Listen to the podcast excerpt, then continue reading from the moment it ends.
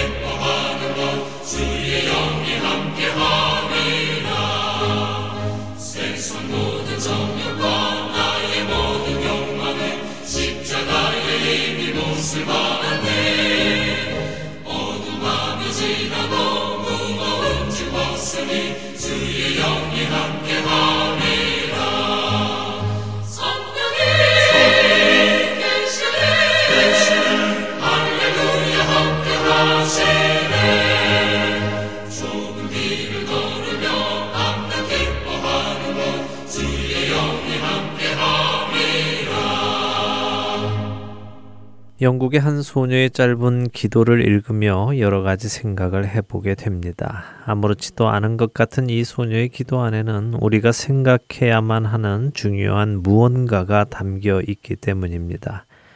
예수 그리스도를 통해 도무지 감당할 수 없는 빚을 탕감받은 우리들, 자기 자신의 죄로 인해 영원히 타는 지옥의 불 속에서 끝나지 않는 고통을 당해야만 했던 우리들, 그 사망의 심판 앞에서 나의 죄값을 치르고 나오기란 결코 불가능했던 우리들이 사망으로 갚아야만 하는 빚을 내가 죽음에 이르지 않고 갚을 수 있게 된 것은 오직 우리를 대신하여 죽었다가 다시 살아나신 예수님의 공로 때문입니다. 만일 우리가 이 사실을 정확히 이해하고 있다면, 다시 말해 내가 예수님의 헤아릴 수 없는 은혜로 새 생명을 얻은 사람이라는 것을 깨닫고 있다면, 우리의 말과 행동은 변해야만 할 것입니다. 더 이상 죄인의 성품을 지닌 나의 옛 모습이 아니라 그 죄를 다 용서받은 한없는 은혜 앞에 흐르는 눈물을 주체할 수 없어서 감사하다고 감사하다고 반복해서 말을 하며 엎드려진 모습으로 살아가야 할 것입니다. 그렇게 다른 누군가가 우리에게 다가올 때 우리는 우리 안에 넘치는 은혜로 그 사람을 대하게 될 것입니다. 한번 이런 상상을 해보지요. 만일 여러분께서 하루아침에 억만장자가 되었다고 해보겠습니다. 여러분이 노력해서 얻으신 것이 아니라 그냥 나라에서 주었다고 해보지요. 여러분은 백만장자도 아니고 천만장자도 아닌 억만장자가 된 것입니다. 여러분의 수고 없이 말입니다. 복권이 당첨된 것처럼 말이죠. 여러분의 기분이 어떠실 것 같습니까? 입이 찢어질 정도로 기쁘지 않으실까요? 세상을 다 얻은 것처럼 기쁘지 않으시겠습니까? 그렇게 기쁜 그때에 여러분에게 빚을 진 누군가가 나타났다면 여러분은 그 사람에게 어떻게 대하실 것 같으십니까? 빚을 갚으라고 하시겠습니까? 아니면 기분 좋게 잊으라고 걱정 말라고 해 주시겠습니까? 혹시 여러분의 주머니에서 더 많은 돈을 꺼내서 그 사람에게 보태 쓰라고까지 하지는 않을까요? 더 필요하다면 또 찾아오라고 하지는 않겠습니까? 저라면 그럴 것 같습니다.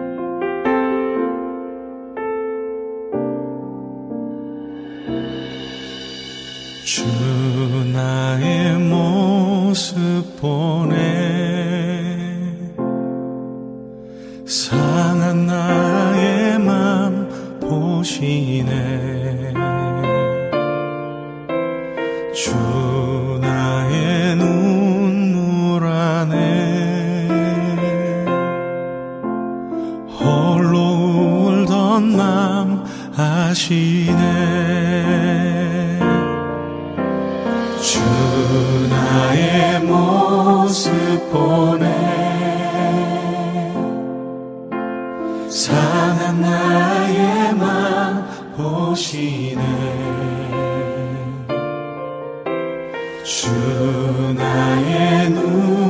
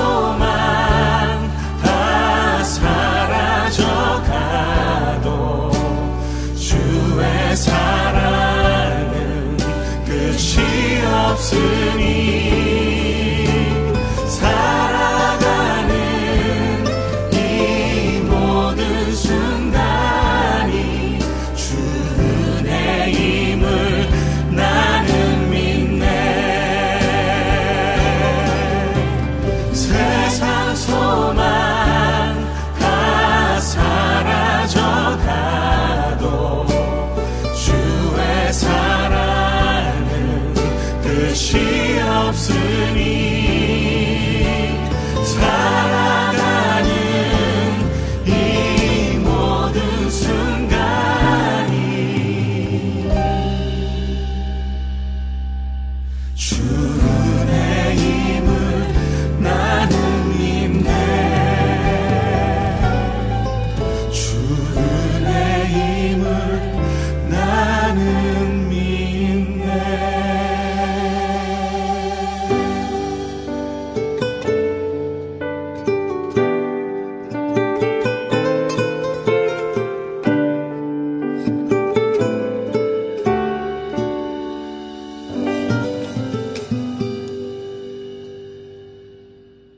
마태복음 18장에는 우리가 잘 아는 예수님의 비유 하나가 나옵니다. 바로 만 달란트 빚진 자의 이야기지요.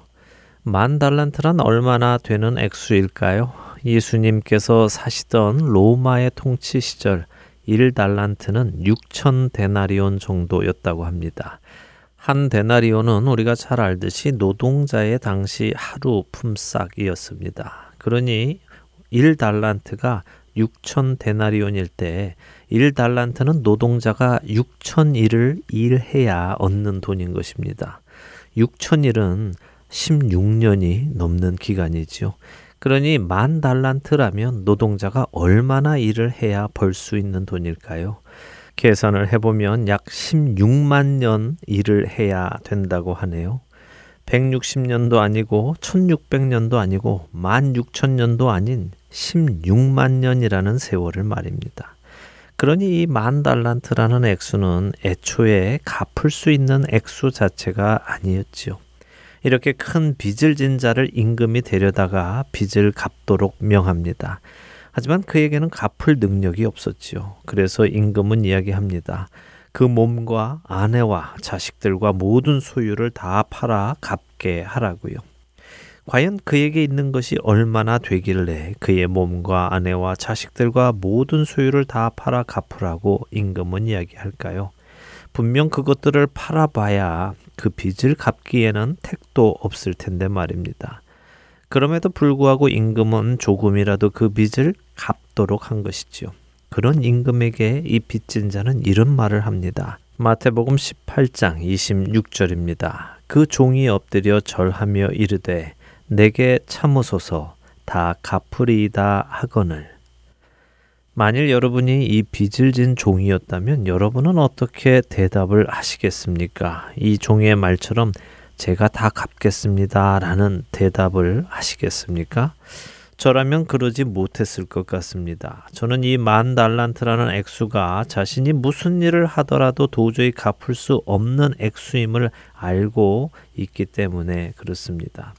그렇다면 갚을 가능성도 없는 것을 가지고 제가 다 갚겠습니다. 시간을 좀 주십시오라고 말하는 것은 거짓말이며 결국 그것은 왕을 다시 속이는 일밖에 되지 않기 때문이지요.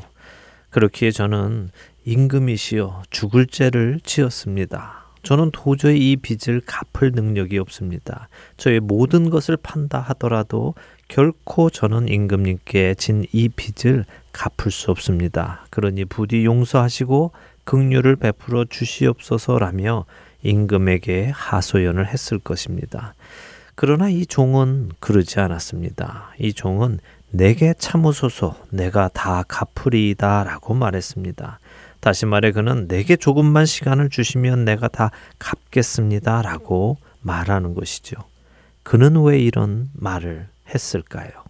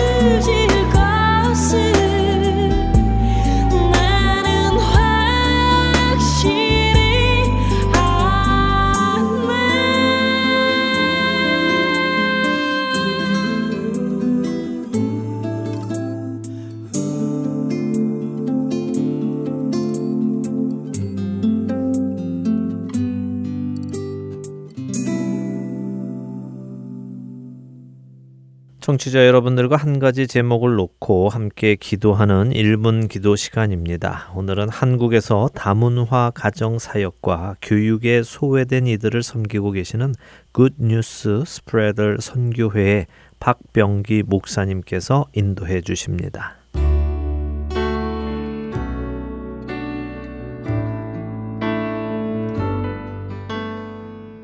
할텐 서울 복음방송 1분 기도 시간입니다. 저는 미국의 비영리 단체인 군 뉴스 스프레더스가 한국으로 파송해서 다문화 외국인 선교를 진행하고 있는 박병기 목사입니다.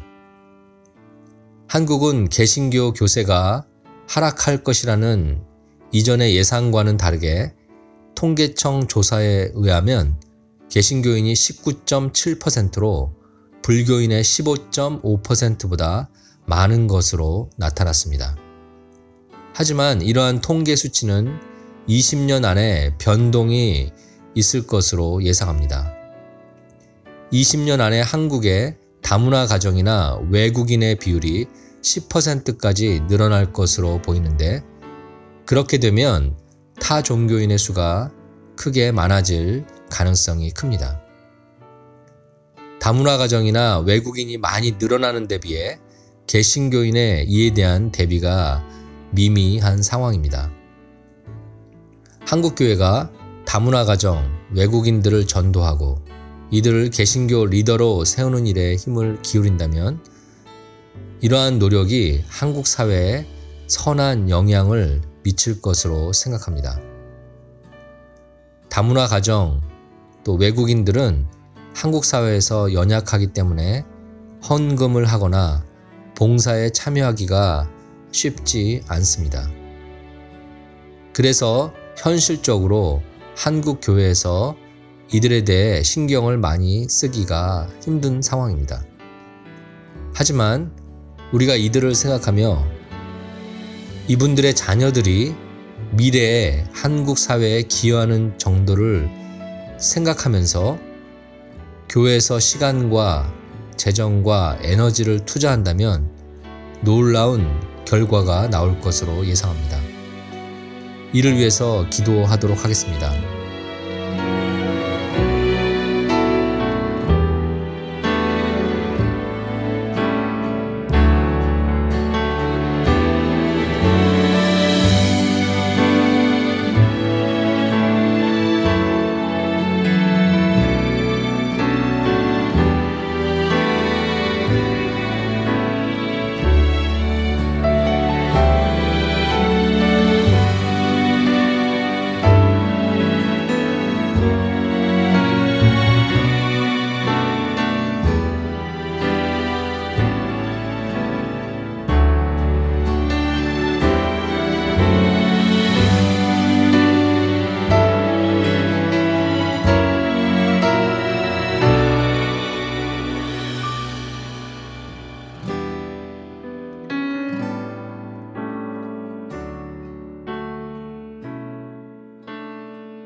하나님 아버지, 하나님을 아버지로 부를 수 있게 해주셔서 참으로 감사드립니다. 하나님 나라만을 생각하는 이 땅의 자녀들이 외국인과 다문화 가정을 돌보는 일에 힘쓰게 하시고 소외된 자를 섬기라는 하나님의 뜻이 이 땅에서 이루어지기를 간절히 소원합니다. 이 땅의 다문화 외국인들이 일용할 양식을 염려하지 않게 하시고 주님 앞에 나와 자신의 죄를 고백하게 하시고 그 고백으로 인해 예수 그리스도를 구주로 섬기게 하셔 악에서 건져 내어지는 놀라운 역사가 일어나게 하여 주시옵소서. 이 일을 위해 교회가 깨어나게 하시고 역사의 흐름을 알게 하시고 교회가 한 마음 한 뜻으로 외국인과 다문화 가정을 섬기는 일에 정성을 기울일 수 있도록 인도하여 주시옵소서. 이 모든 말씀 우리 주 예수 그리스도의 이름으로 기도합니다. 아멘.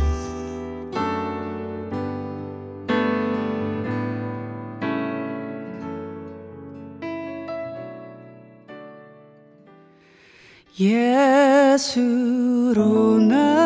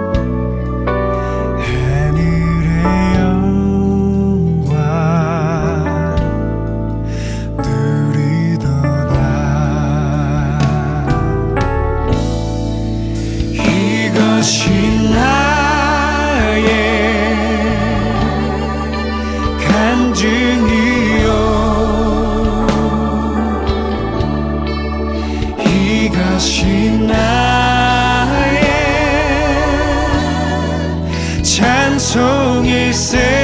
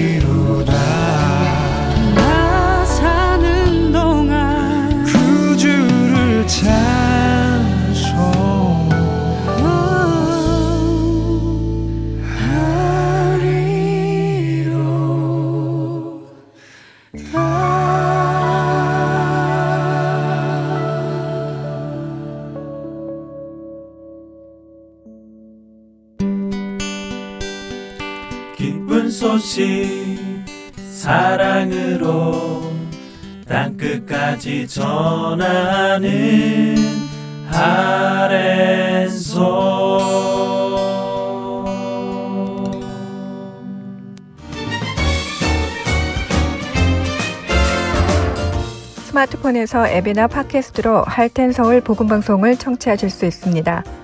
아이폰을 쓰시는 분들은 앱스토어에 가셔서 할텐 서울이라고 입력하신 후 다운받으실 수 있고요. 안드로이드 폰을 사용하시는 분들은 플레이 스토어에서 같은 방법으로 다운받으시면 되겠습니다. 팟캐스트 사용자들은 검색창에서 할텐 서울 방송을 검색하신 후 다운받으시면 됩니다. 자녀들을 위한 방송도 따로 구분하여 들으실 수 있도록 되어 있습니다.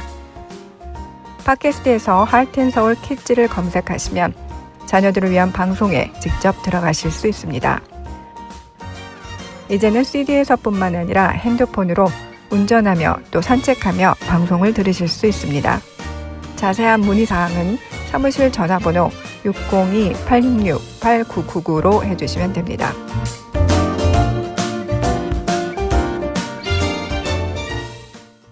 야곱을 이스라엘로 만들어 가시는 하나님을 만나는 시간입니다. 야곱의 하나님으로 이어드립니다.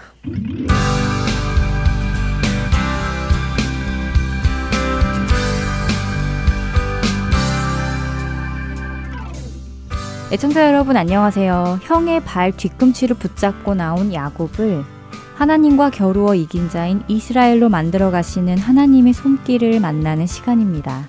야곱의 하나님 진행의 민경은입니다. 네, 여러분 안녕하세요. 강승규입니다. 야곱의 하나님 지난주부터 여러분을 찾아뵙게 되었는데요. 비록 제목은 야곱의 하나님이지만 아브라함의 하나님 이후에 지금은 잠시 이삭의 하나님을 보고 있지요. 네, 그렇습니다. 아주 짧지만 이삭의 하나님도 알아야 하겠죠. 하나님은 아브라함의 하나님, 이삭의 하나님, 그리고 야곱의 하나님이시니까요. 어, 지난 시간에 창세기 25장 11절부터 보기 시작했습니다. 창세기는 아브라함의 죽음을 기록하고 자연스럽게 카메라를 이삭에게로 옮겼습니다. 그러나 아직 아브라함이 죽은 것은 아니라고 말씀드렸죠. 적어도 이삭의 아들들인 에서와 야곱이 15살이 될 때까지 아브라함이 살아 있었다고 말씀드렸습니다. 이삭은 40세에 결혼을 했고요. 60세에 두 아들 쌍둥이를 낳았기 때문입니다. 네, 20년 만에 아이를 얻었어요. 참 오래 걸렸죠. 네. 하늘의 별과 같이 많은 자손을 주시겠다는 하나님의 약속이 있는 집안인데도 불구하고 이 집안은 왜 이렇게 자식 보기가 어려울까 하는 질문을 지난주에 드렸었습니다. 그리고 그 답은 아브라함의 집안의 자손이 많을 것이라는 하나님의 그 약속이 이루어지는 것은 단순히 부부가 결혼하면 자연스럽게 아이들을 낳고 기르고 해서 되는 자연 현상으로서가 아니라 전적인 하나님의 특 별한 인도하심으로 이루어져 가는 것임을 우리에게 말씀하시는 것이라고 설명을 드렸습니다. 그냥 자연 현상이 아니다 하는 것이 참 인상 깊었습니다. 그런데 이렇게 오랜 기간 기다려서 임신하게 된 리브가의 뱃속에서 두 아이가 싸웠지요. 예, 그러게 말입니다. 다투다 하는 단어를 성경은 썼는데요. 그 단어의 원어의 의미는 서로 죽일 듯이 싸운다 하는 의미라고 말씀을 드렸죠. 그러니 임산부인 리브가가 너무 힘들어서 하나님께 나아가서 제가 이렇게 힘들어서 어떻게 살겠습니까 하며 하소연을 했지요. 그러자 하나님께서 리브가에게 네 안에 두 나라가 있다 이렇게 말씀을 해 주셨습니다. 큰 자가 작은 자를 섬길 것이다 라고 하셨죠? 그렇습니다. 그리고 드디어 출산을 하지요. 어, 먼저 나온 형은 전신이 털옷같이 털이 많아서 에서 털이 많은이라는 이름을 얻었고요. 아오는 그 형의 발꿈치를 잡고 나와서 발꿈치라는 의미의 아케브에서 온 야곱이라는 이름을 얻었습니다. 여기서 잠시 야곱을 좀 생각을 해보지요. 그는 형의 발 뒤꿈치를 잡고 나왔습니다. 어떤 모습일까요? 글쎄요. 형 에서가 나오는데 따라서 함께 나오는 모습이 아닐까요? 예, 그랬겠죠. 형의 발꿈치를 꼭 잡고 따라 나왔겠죠. 그러니 사실 야곱과 형 에서의 난 시간 차이는 없다고 할 정도입니다. 아, 그렇네요. 보통 쌍둥이들은 하나가 나오면 몇 분 후에 나오고 하잖아요. 그렇죠. 그런데 에서와 야곱은 붙어서 나왔다고 해도 과언이 아니겠네요. 예, 맞습니다. 둘이 하나처럼 연결되어서 길게 나온 것이죠. 어찌되었든 두 사람이니까 먼저 나온 사람 이 형이고 다음에 따라 나온 사람이 동생인 것은 맞는데요. 그만큼 이 두 형제가 뱃속에서 누가 먼저 태어나느냐 하는 것에 대한 싸움이 심각하게 있었다는 것이고요. 비록 아직 생각이 없는 신생아들이다 하더라도 그들 안에는 이 싸움이 잠재 의식 속에 들어 있었다는 것이겠죠. 이렇게 거의 동시에 나왔다라고 볼 수 있는 에서와 야곱이니 야곱 입장에서는 아무래도 셈이 많이 났기도 했겠죠. 음, 이제 생각해 보니 그렇네요. 몇 분 후에 따로 나왔다면 쌍둥이라도 엄연히 형은 형, 동생은 동생. 지켜야지 하는 생각이 드는데요. 이처럼 둘이 연결되어 나왔으니 더 셈을 냈겠습니다. 예, 야곱의 장자권을 향한 억척스러움이 조금 이해가 되지요.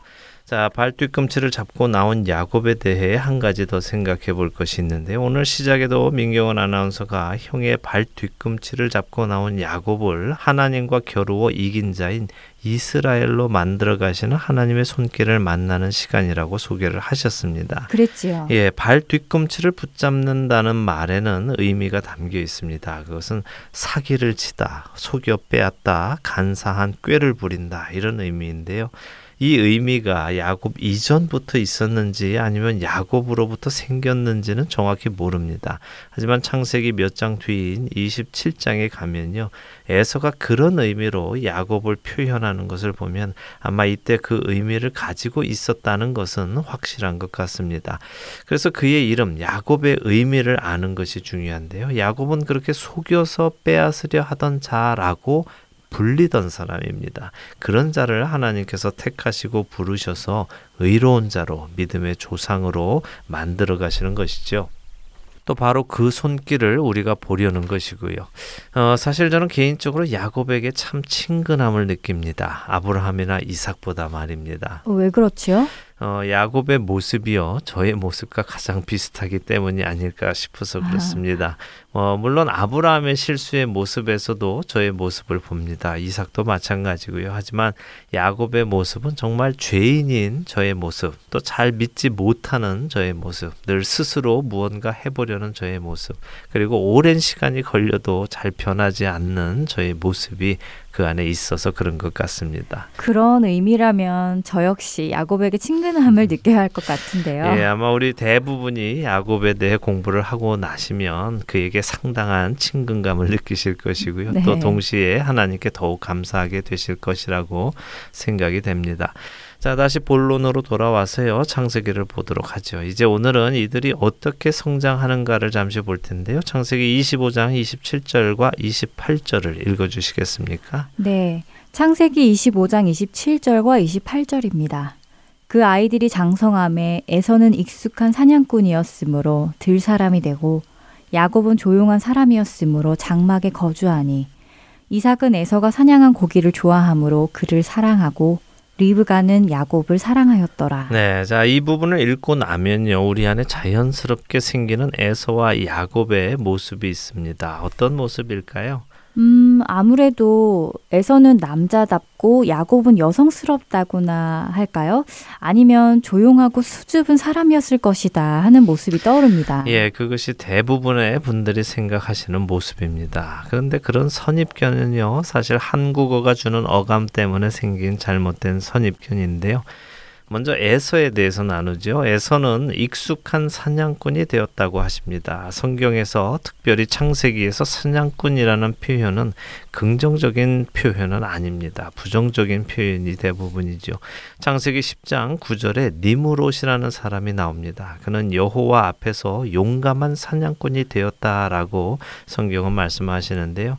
신학자들은 이 니무롯이 바로 하나님을 대항하여 바벨탑을 쌓은 주동자 혹은 그때의 왕으로 봅니다. 또한 수많은 이방 신의 시초가 되는 인물로 표현하기도 하지요. 여기에서는 사냥꾼 인데요. 익숙한 사냥꾼입니다. 그가 왜 사냥꾼이 되었을까요?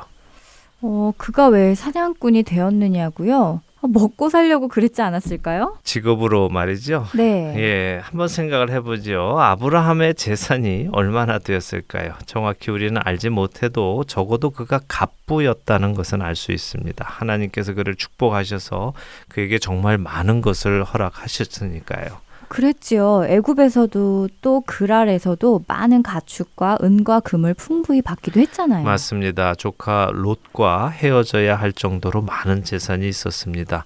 그리고 그 재산은 아브라함의 약속의 자손인 이삭에게 유업으로 물려 주었습니다. 그러니 이삭도 엄청난 부자였겠죠? 그랬겠지요. 예, 자 그런 집안의 아들이 먹을 것이 없어서 사냥을 했을까요? 음. 하나님께서는 노아 이후에 먹기 위해서 사냥을 하는 것은 허락은 하셨습니다. 그러나 재미로 생명을 죽이는 일을 허락하지는 않으셨지요. 하나님은 생명을 귀히 여기시는 분이십니다. 그렇기 때문에 사냥꾼은 좋지 않은 것이었습니다. 에서가 익숙한 사냥꾼이 되었다는 것은 이미 하나님 보시기에 기뻐하시지 않는 일을 하고 다니는 사람이 되었다는 의미입니다. 이 집안은 양을 치는 집안입니다. 할아버지 아브라함도 아버지 이삭도 마찬가지죠. 그들은 다 양을 치는데요. 장자인 에서는 그 일을 버리고 자신은 들 사람이 되어서 즐기면서 살아가는 것입니다. 요즘으로 치면 재벌집 아들이 먹고 살 걱정이 없으니 삶을 탕진하면서 쾌락만 쫓고 사는 것과 마찬가지겠네요. 예, 참 적절한 표현입니다. 자, 성경은 이런 에서와 야곱을 한 문장 안에서 비교를 합니다. 에서가 이렇게 익숙한 사냥꾼으로 밖으로 나돌아다니는 들 사람인 반면 야곱은 조용한 사람이었다고 하면서 그는 장막에 거주했다고 하시죠. 근데 이 조용하다는 말 때문에 사람들이 야곱을 오해합니다. 더군다나 그가 조용해서 장막에 거하고 다음 절에는 리브가가 야곱을 사랑했다고 하고 아직 읽지는 않았지만 그 다음 절에는 야곱이 죽을 쓰고 이런 말들이 연결되어서 나오니까요. 왠지 야곱은 숙기도 없고 집에서 살림이나 하고 엄마 치맛자락 붙들고 사는 마마보이처럼 오해를 하는데요. 음. 그것은 우리가 원어 공부를 잘 하지 않아서 생긴 오해입니다. 또 유대의 문화도 잘 알지 못해서 하는 오해이기도 하고요. 아, 여기 조용하다라고 번역된 히브리 단어 탐이라는 단어는요. 온전한이라는 의미입니다. 말없이 조용한 사람이 아니라 온전한 사람이지요. 욥기 1장 1절을 한번 읽어 볼까요? 읽어 주시겠습니까? 네. 우스 땅에 욥이라 불리는 사람이 있었는데 그 사람은 온전하고 정직하여 하나님을 경외하며 악에서 떠난 자더라. 네. 아, 여기 온전하고로 번역된 단어가 바로 탐이라는 단어인가 보군요. 예, 맞습니다. 하나님이 보시기에 온전했던 욥, 그 욥을 표현하는 단어가 바로 탐이고요. 그 탐이라는 단어가 야곱을 표현하는 것이죠. 그리고 장막에 거한다는 의미는 유대인들 사이에서는 집안의 가업을 이어받는 것을 의미합니다. 그러니까 형 에서는 밖으로 싸돌아 다니면서 동물이나 재미로 죽이고 다니며 장자로서의 집안의 가업을 이어받을 생각이 없는데 동생 야곱은 내가 장자다. 내가 이 집안의 가업을 이어가야 한다 하면서 온전한 생각을 하며 집을 지키는 사람이었던 것이죠. 어, 그동안 생각해왔던 에서와 야곱의 모습과는 사뭇 다르네요. 그런데요, 한 가지 의문이 생기는데요. 야곱의 의미가 속여 빼앗는 사람이라고 하셨는데, 네. 그럼 그가 온전하다라는 것과는 음. 조금 앞뒤가 안 맞지 않나요? 예, 좋은 지적인데요. 야곱이라는 이름의 의미가 발 뒤꿈치를 잡고 나온 자라는 의미로 속여 빼앗는 자라는 의미가 있는 것은 사실이지요. 아까도 보았듯이요. 그러나 네. 그것은 야곱이 스스로 만들어낸 말이 아니라요. 형 에서가 그렇게 표현을 한 것인데요. 그 녀석은 늘 내 발뒤꿈치를 잡는 놈입니다. 이렇게 표현을 해서 그런 의미가 된 것이죠. 그리고 지금 야곱을 온전한 사람이다라고 표현한 것은 그가 의로운 사람이 되었다라는 의미가 아니라요. 형 에서와 비교했을 때 형은 사냥꾼이 되어 들 사람이 되었고 야곱은 조용하여 장막에 거했다라는 비교로서의 표현으로 이해를 하시면 될 것입니다. 한 가지 더 생각해 보면 보면 야곱은 하나님의 축복을 갈망한 사람입니다. 그것은 나쁜 것이 아니지요. 오히려 좋은 것입니다. 하나님의 축복을 갈망한다는 것 말입니다. 문제는 야곱이 스스로의 힘으로 그 축복을 받으려 했다는 것이 문제지요. 할아버지 아브라함이 기다리지 못하고 스스로의 힘으로 하가를 통해 하나님께서 약속하셨던 자식을 얻으려 했던 것이 문제였던 것처럼 야곱도 하나님께서 주실 축복을 기다리지 못하고 자신이 속여서라도 얻어내려 한 것이 문제인 것입니다. 어, 하나님의 약속을 믿고 그분의 때를 기다리는 것이 정말 중요하군요. 네. 아브라함의 하나님 때에도 말씀하셨었지만 역시 믿음은 기다림이다 하는 것이 새삼 생각납니다. 예, 믿으면 기다릴 수 있습니다. 믿지 못하면 기다리지 못하죠. 자, 이제 그 다음 여섯 절을 한 절씩 읽어보겠습니다. 아주 유명한 장면이죠. 29절부터입니다. 야곱이 죽을 쑤었더니 에서가 들에서 돌아와서 심히 피곤하여. 야곱에게 이르되 내가 피곤하니 그 붉은 것을 내가 먹게 하라 한지라. 그러므로 에서의 별명은 에돔이더라. 야곱이 이르되 형의 장자의 명분을 오늘 내게 팔라. 에서가 이르되 내가 죽게 되었으니 이 장자의 명분이 내게 무엇이 유익하리요? 야곱이 이르되 오늘 내게 맹세하라. 에서가 맹세하고 장자의 명분을 야곱에게 판지라 야곱이 떡과 팥죽을 에서에게 주매 에서가 먹으며 마시고 일어나 갔으니 에서가 장자의 명분을 가볍게 여김이었더라. 네, 정말 유명한 장면이지요. 네. 에서가 팥죽 한 그릇에 장자권을 파는 장면이에요. 네, 그렇습니다. 이 부분도 우리가 분명히 할 것이 하나 있는데요. 많은 경우 사람들은 지금 야곱이 형 에서의 장자권을 속여서 빼앗았다고 생각을 합니다만 그렇지는 않습니다. 야곱이 속인 것은 없습니다. 아, 정말 그렇네요. 야곱이 일부러 형을 배고프게 만든 것도 아니고 또 먹고 싶게 만든 것도 아니라 형이 밖에서 돌아와서 배고프니까 달라고 한 것이네요. 예, 그렇습니다. 그가 들에서 돌아왔다는 것은 사냥을 다녀왔다는 의미겠죠. 네. 아마 동물을 사냥하러 한껏 쫓아다니다가 잡지 못했는지 아주 피곤해서 돌아왔다고 합니다. 어, 그런 그가 야곱이 쓴 붉은 죽을 보고는 좀 먹게 해달라고 합니다. 이래서 에서의 별명이 에돔이 되었다고 하죠. 에돔은 붉다 하는 의미인데요. 바로 이 붉은 것 때문에 에서는 자신의 장자권을 잃어버리게 되어서 그런 별명이 붙은 것입니다. 죽을 달라는 에서를 향해 야곱은 형의 장자권을 내게 팔라 이렇게 말합니다. 그러자 에서의 대답이 내가 죽게 되었으니 이 장자의 명분이 내게 무엇이 유익하겠느냐라고 하지요. 이 말을 조금 더 풀어서 요즘 사람들이 하는 말로 바꾼다면 어떻게 할 수 있을까요? 음, 아마 야, 배고파 죽겠는데 장자권이 밥 먹여 주냐? 뭐 이런 말이 되지 않았을까요? 예, 아주 잘 표현하셨는데 맞습니다. 현대인의 성경은요. 이 말을 배고파 죽을 지경인데 상속권 따위가 무슨 소용이 있냐라고 번역을 했습니다. 음. 어, 어쨌든 에서가 이런 말을 한 이유는 그가 정말 배가 고파서가 아니었습니다. 성경은 그가 장자의 명분을 가볍게 여겼기 때문이라고 하시죠. 여기서 가볍게 여겼다는 말은요, 멸시하다, 경멸하다, 업신 여겼다 하는 표현입니다. 그가 만일 자신에게 주어진 장자권을 귀히 여겼다면 그는 어떤 반응을 보였을까요? 아무래도 야고바 장자권은 파는 게 아니야. 뭐 이렇게 말하지 않았을까요? 예, 그랬겠죠. 장자권을 귀히 여기는 사람이었다면, 야, 그게 무슨 말이야? 장자권이 어떤 건데 팔고 말고 해? 안 돼. 그건 내 거야. 내가 배고파 죽더라도 장자권은 내 것이다. 이렇게 나왔어야 하지요. 그러나 그는 당장에 배고픈 것에만 관심이 있었습니다. 그는 왜 장자권에 관심이 없었을까요? 그러게요. 무슨 특별한 이유가 있었을까요? 어, 이것은 제 생각인데요. 에서가 장자권에 관심이 없었던 것은 그가 육신에 속한 사람이었기 때문이라는 생각입니다. 어, 장자권이란 사실은 유산과 관련이 있습니다. 장자는 항상 한 배를 더 받습니다. 그러니까 예를 들면요. 형제가 둘이면 부모님의 재산을 셋으로 나누어서 장자는 둘, 차자는 하나를 받습니다. 만약 형제가 셋이면 유산을 넷으로 나누어서 장자가 둘, 둘째와 셋째가 하나씩 받지요. 그런데 이삭의 집안이 워낙에 부자 아닙니까? 그런데 이 집안이 하는 일은 양측이죠.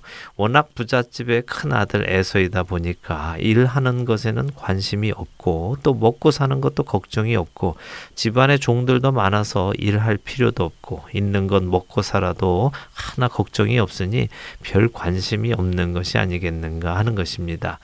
육신에 속해서 당장 눈앞에 보이는 것만으로 판단을 한 것이라는 말씀이죠.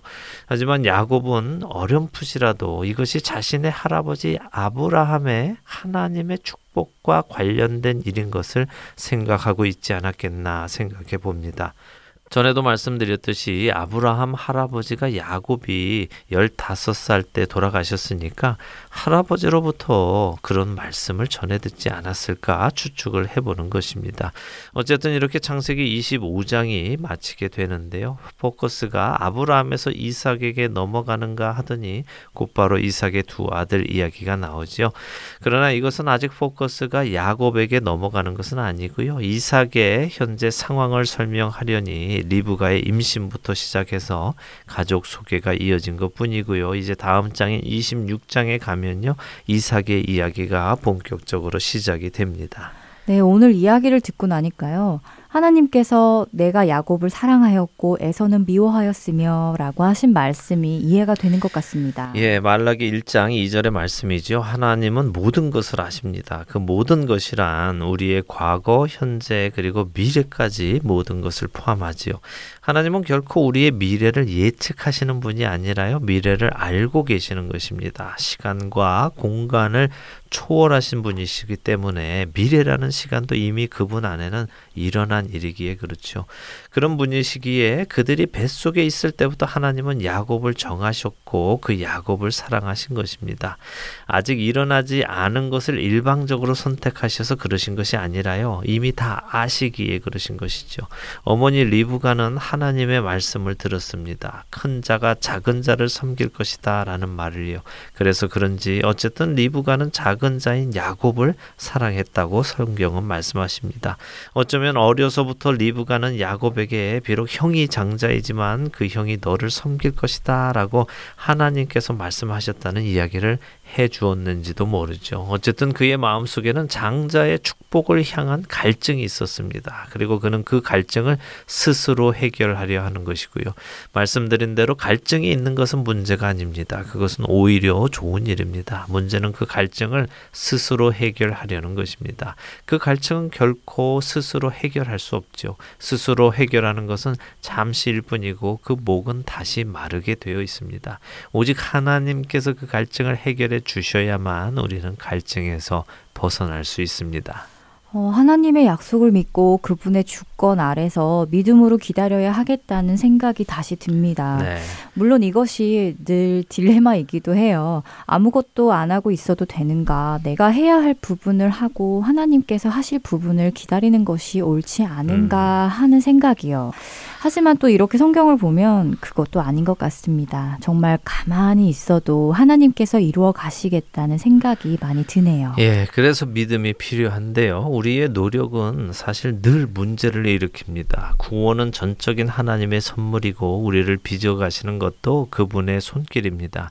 물론 이것은 아무것도 안 하고 가만히만 있으면 에스컬레이터를 타고 천국으로 간다는 것과는 다른 의미입니다. 그런 의미가 아니라요. 하나님의 인도하심을 따라만 가면 된다는 것입니다. 자신의 생각에 옳은 길을 가는 것이 아니라요. 어, 하나님께서 인도하시는 길은요, 때로는 순탄하고 평탄하기도 하지만요, 때로는 가파르고 비좁아서 힘이 들기도 합니다. 그러나 그런 때에도 믿음으로 그분의 인도하심을 믿고 따라가야 하는 것이죠. 우리가 할 일은 바로 그것입니다. 믿음으로 따라가는 것이죠. 그렇네요. 아무것도 안 하고 있으면 빚어 주시는 것이 아니라 그분의 손길에 나를 맡기고 가라 하시는 곳으로 가고 있으라고 하시는 곳에 있고 하라고 말씀하시는 일을 하고 하지 말라고 하는 그 일을 하지 않으며 살아갈 때에 그분이 우리를 빚어 가시는 것이군요. 네. 잘 알겠습니다. 그렇게 되는 우리 모두가 되기를 바랍니다. 네, 아멘입니다. 자, 다음 시간은요. 창세기 26장으로 넘어가서 이삭의 삶을 살펴보겠습니다. 함께 해 주신 여러분들께 감사드립니다. 다음 주에 뵙겠습니다. 한 주간도 주 안에서 평안하세요. 안녕히 계십시오.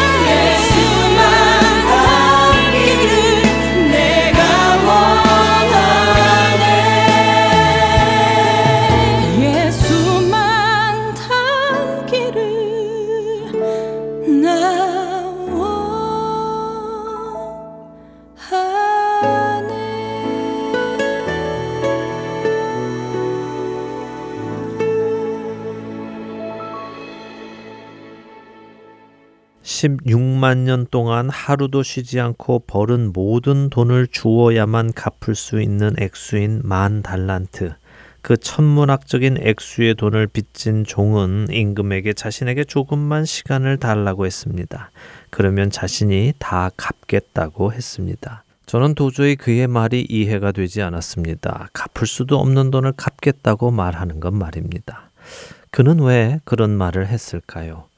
예수님의 비유를 다시 읽어보며 저는 왜 그가 그런 말을 했는지를 추측해 보았습니다. 임금은 이 종이 불쌍히 여겨져서 그 빚을 탕감해 주고 그를 자유케 해 주었습니다. 그렇게 자신의 빚을 탕감받고 임금 앞에서 물러간 이 종은 가던 길에 자신에게 백 데나리온 빚진 동료를 만납니다. 그를 보고 이 종은 어떤 행동을 했습니까? 여러분들도 잘 아시듯이 이 종은 그 동료를 붙들어 목을 잡고 빚을 갚으라고 독촉했습니다. 이때 그 동료가 엎드려 절하며 똑같은 말을 하지요. 내게 조금만 시간을 주시게 내가 갚겠네 라고요. 하지만 이 종은 그 동료를 극률이 여기지 않고 그를 옥에 가두고 빚을 갚도록 독촉합니다. 이러한 종의 모습에서 저는 그가 왜 임금에게 자신에게 시간을 더 달라고 했는지 자신이 갚겠다고 했는지 알 수 있을 것 같았습니다. 그 이유는 이 종은 자신이 빚진 것이 얼마만한 크기인지를 깨닫지 못했기 때문이라고 생각이 됩니다. 빚이 너무 크다 보니 감히 상상할 수 없는 액수이다 보니 그에게 이 빚은 실감이 나지 않는 것이었죠. 그렇기에 그 빚을 탕감을 받고도 그는 그 사실이 감격적이지 않았던 것입니다. 그렇지 않습니까? 우리도 때때로 듣는 소식들 속에서 누가 몇십억, 몇백억 원을 횡령했다라고 말을 할 때 저에게는 그런 액수가 전혀 와닿지 않기에 실감이 나지 않습니다. 저는 이 종이 그랬다고 믿습니다. 그러나 그의 동료가 진 빚, 100데나리오는 3개월만 일하면 갚을 수 있는 눈에 보이는 가시적인 액수였습니다. 실생활에 와 닿는 액수였다는 것입니다. 그렇기에 그는 길을 쓰고 그 돈을 받아내려 한 것이죠. 만일 이 종이 탕감받은 액수가 만 달란트가 아니라 500데나리온이나 300데나리온이었다면 그의 반응은 다소 틀렸을 수도 있을 것 같습니다. 왜냐하면 그에게 조금 더 와 닿는 액수였기 때문이죠. 사랑하는 애청자 여러분, 제가 지금 여러분들께 어떤 말씀을 드리려는지 이해가 되십니까? 우리 그리스도인들이 다른 이들에게 사랑을 베풀지 못하고 용서를 베풀지 못하고 친절하지 못하고 극률하지 못하는 이유는 내가 탕감받은 사망이라는 죄값이 얼마나 큰 죄값인지 와닿지 않기 때문이라는 말씀을 드리려는 것입니다. 영원한 불못이 어떤 곳인지 내가 지은 죄가 영광스러운 하나님 앞에 어떤 죄인지를 정확히 알지 못하기에 마치 이 종처럼 저에게 시간을 조금만 주시면 제가 갚겠습니다 라고 말하는 무모한 모습을 보일 수 있는 것입니다. 다시 말하면 조금만 제게 시간을 주시면 하나님 제가 많은 선행을 해서 저의 죄값을 갚겠습니다 라고 말하는 것과 마찬가지지요. 그러나 우리의 죄는 결코 갚을 수 있을 만한 크기의 죄가 아닙니다. 하나님을 모르고 그분을 대항하였고 그분을 떠나 내 육신의 주인이 되어 살았던 그 세월의 모든 죄들은 결코 내 한 목숨으로 치루었다고 해서 갚아질 정도가 아니라는 것입니다. 그것은 영원의 시간 속에서 하나님을 떠나 어둠 속에서 이를 갈며 영원히 고통당하는 것이기에 그렇습니다. 사랑하는 애청자 여러분, 여러분은 여러분이 예수 그리스도의 보혈로 인해 탕감받은 빚이 얼마의 크기인지 깨닫고 계십니까? 만일 그 사실을 제대로 깨달으신 분이시라면 여러분은 여러분에게 잘못하는 그 어떤 자도 용서하지 못할 이유가 없을 것입니다. 그러나 여러분이 여러분에게 잘못한 자들을 용서하지 못한다면 그것은 여러분이 아직 어떠한 죄값을 탕감받았는지 모르시기 때문입니다. 예수님이 이 만 달란트 빚진 자의 비유를 언제 해 주셨는지 기억하십니까? 바로 예수님의 제자 베드로가 예수님께 나와 내게 죄를 범하는 형제를 몇 번이나 용서해 줄까요? 라고 물었을 때입니다. 여러분은 예수님을 통해 빚을 탕감 받으셨습니까? 그 빚이 얼마나 큰 것인지 알고 계십니까?